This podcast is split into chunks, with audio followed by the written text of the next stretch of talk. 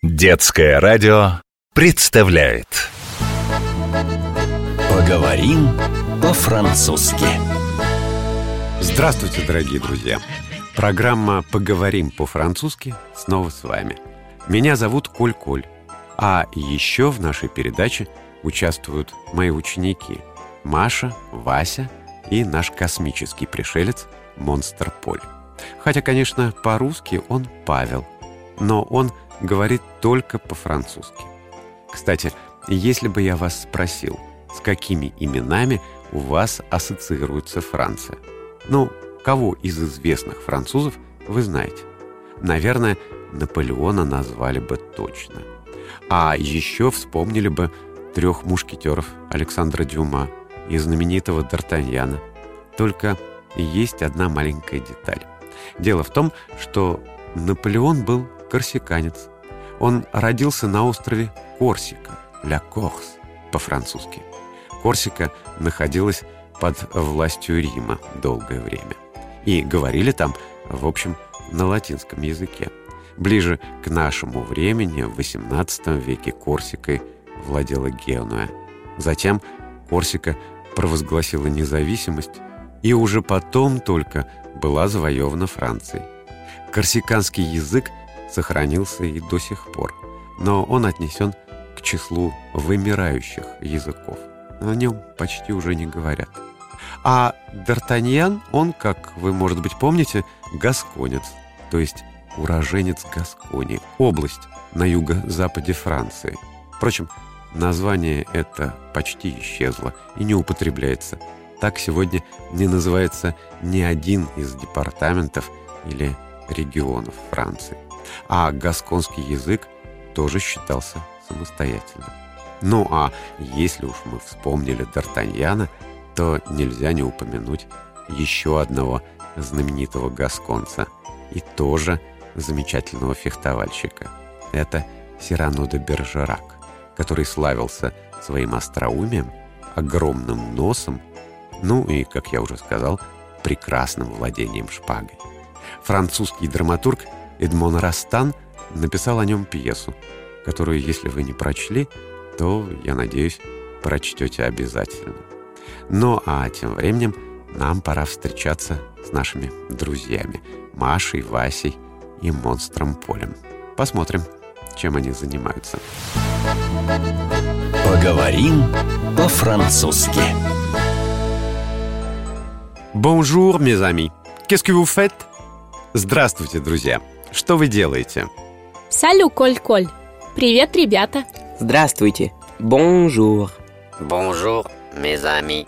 Мы расчищали шкаф для Поля. И там нашли вот этот чудесный атлас. Действительно симпатичный. То есть очень большой и красивый. Только какой-то разрозненный. Я бы принял его за листы огромной картонной коробки. Просто Вася когда-то из него делал дом. La maison. Примерно вот так. Est trop petit pour Vasya. Поль говорит, что этот атлас слишком мал для Васи. Ну так и я тогда был поменьше. Хотя, в принципе, и сегодня уместиться сюда смогу. Но на самом деле мы просто уж заодно хотели показать Полю карту. То есть карту Франции. Je parle français, mais je n'ai jamais vu la France. Поль говорит, что он говорит по-французски, но никогда не видел Франции. Ну вот, пусть хотя бы на карте на нее посмотрит. А вот как раз она, то есть лист, на котором Франция. Вася, это Африка. Сам вижу, что не Америка. Между прочим, в Африке раньше были французские колонии, и там до сих пор говорят по-французски. В Алжире, например. Ты очень умный, Вася.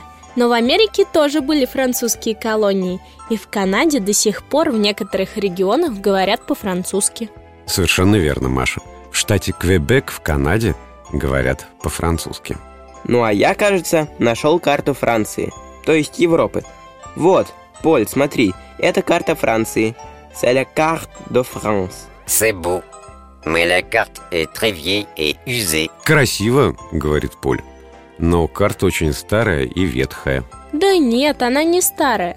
Просто если каждый день из атласа строить дом, а потом забросить его в шкаф, то он довольно быстро постареет.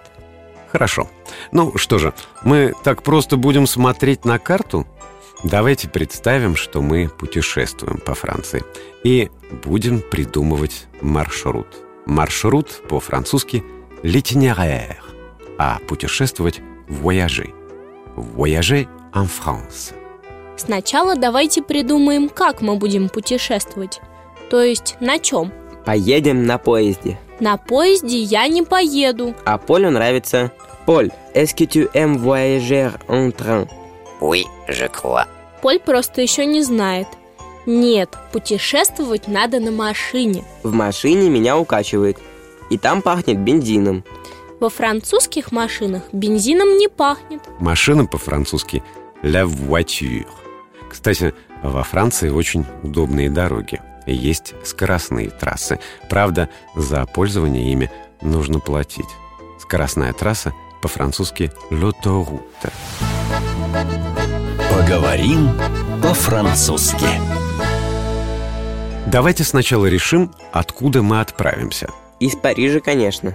Это единственный город, который ты знаешь во Франции. Вовсе нет. Я еще знаю Марсель. Париж по-французски «Пари», а Марсель – «Марсейе». Он, кстати, где находится? На юге Франции. А юг по-французски будет Le Sud. Все правильно. Le Sud – юг. Или еще говорят Le Midi de la France. Le Midi – это, как вы, наверное, уже знаете, полдень. По-русски так, между прочим, тоже говорят. Точнее, говорили. Страны полуденные, то есть южные страны. Midi, il fait chaud. Правильно, Поль. На юге тепло, а летом на юге Франции даже очень жарко. Заодно давайте вспомним и другие стороны света. Север. Le Nord. Запад. L'Ouest. L'Ouest. Восток. L'Est. L'Est. Теперь можно подумать, куда мы отправляемся. На юге у нас, если мы все-таки едем из Парижа, Прованс и Лазурный берег. Прованс и Кот-d'Azur. Кстати, и красивые города. Арль, например, где сохранился римский театр и римские термы, то есть баня. А совсем неподалеку знаменитый Авиньон, где высится папский дворец. Там какое-то время находилась резиденция папы римского. И здесь каждый год летом в июле проходит театральный фестиваль. И множество самых разных театров съезжаются сюда. Между ними и любительские или бродячие театры. И знаменитый Авиньонский мост. Про него даже песенка есть. «Sur le pont d'Avignon, on y danse, on y danse sur le pont d'Avignon, on y danse tout un rond».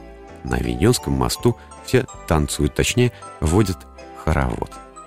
На севере у нас Лиль, и совсем неподалеку граница Бельгии. На западе Нормандия и Британь, пролив Ла-Манш. Удивительный, хотя и мрачноватый город-крепость или город-скала Мон-Сан-Мишель.